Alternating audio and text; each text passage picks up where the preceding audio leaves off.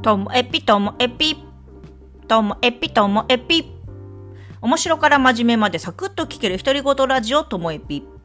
こんにちは。皆さんお元気でしょうか？まあ、今日はですね、自分の放課後の、えっと、ことで、こんな話あったんです。皆さんだったらどんな風に思うでしょうか？あの、放課後 PP、 play programming で、まあ私たちの放課後活動、放課後 English、放課後面白いサイエンス、全部、あの、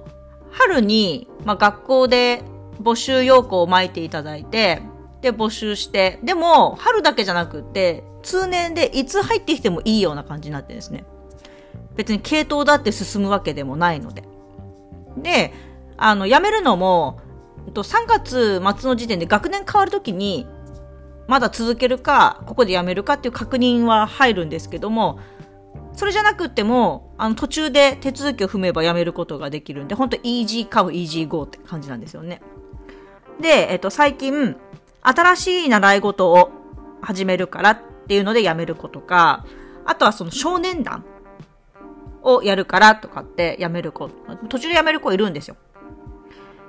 で、その中で、一人の男の子が、こう、手続きも終えて、だから辞めるってことがもう私も分かっていて、で、本人も分かってて、今日最後の日っていう日があったんですね。で、その時に、なんか窓の外にその子がいたのは分かったんですけど、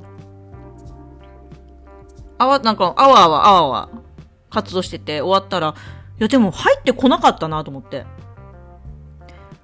そしたら、その夜、お母さんからメールが来て、申し訳ございませんみたいな感じで、なんか、最後だから、ちゃんと先生に、あの、挨拶もして欲しかったから、行って欲しかったんだけど、中に入らず、公園で過ごして帰ってきたところなんです。まあ、親としては、なんか、その息子のね、ちょっとこう、心が弱いんでしょうかみたいな感じで、心配されてて、本当に申し訳ありません。最後のご挨拶できなくて、みたいな感じだったんですよ。で、小学校、中学年の子なんですけどね。これ皆さんだったらどう思うかっていう話なんですよね。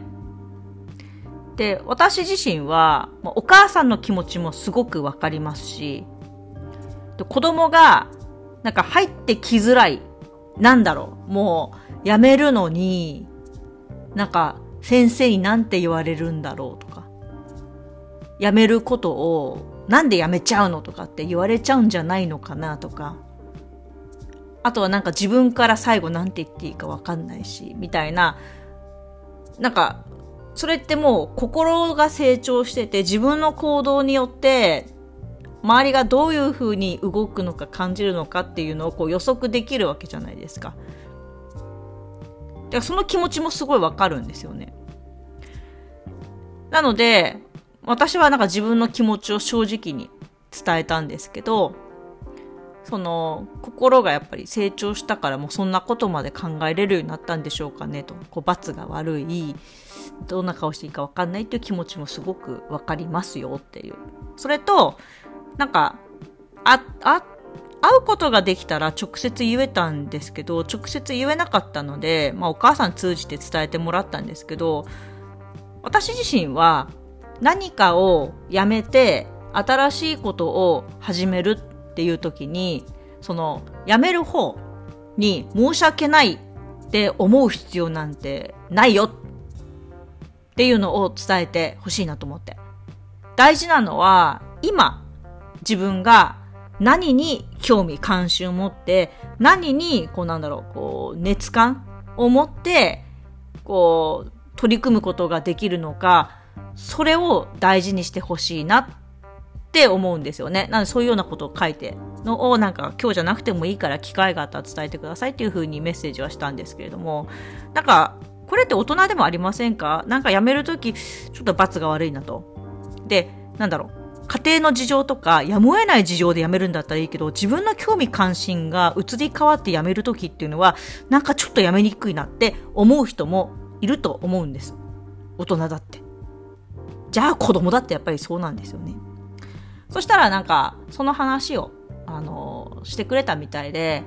あ、だったら先生に最後挨拶に行けばよかったって本人がお母さんに言ってくれたそうで、もう私はもうそれで十分です。はい。挨拶に行けばよかったっていうことは、私は、うんと、なんで辞めるのさっていうような人じゃないよっていうことがまあ伝わったんだと思います。まあ、それでもうそれだけで十分。なんか私たちがやってる放課後活動って、まあ、その子がプログラミングをやるっていうチャンス、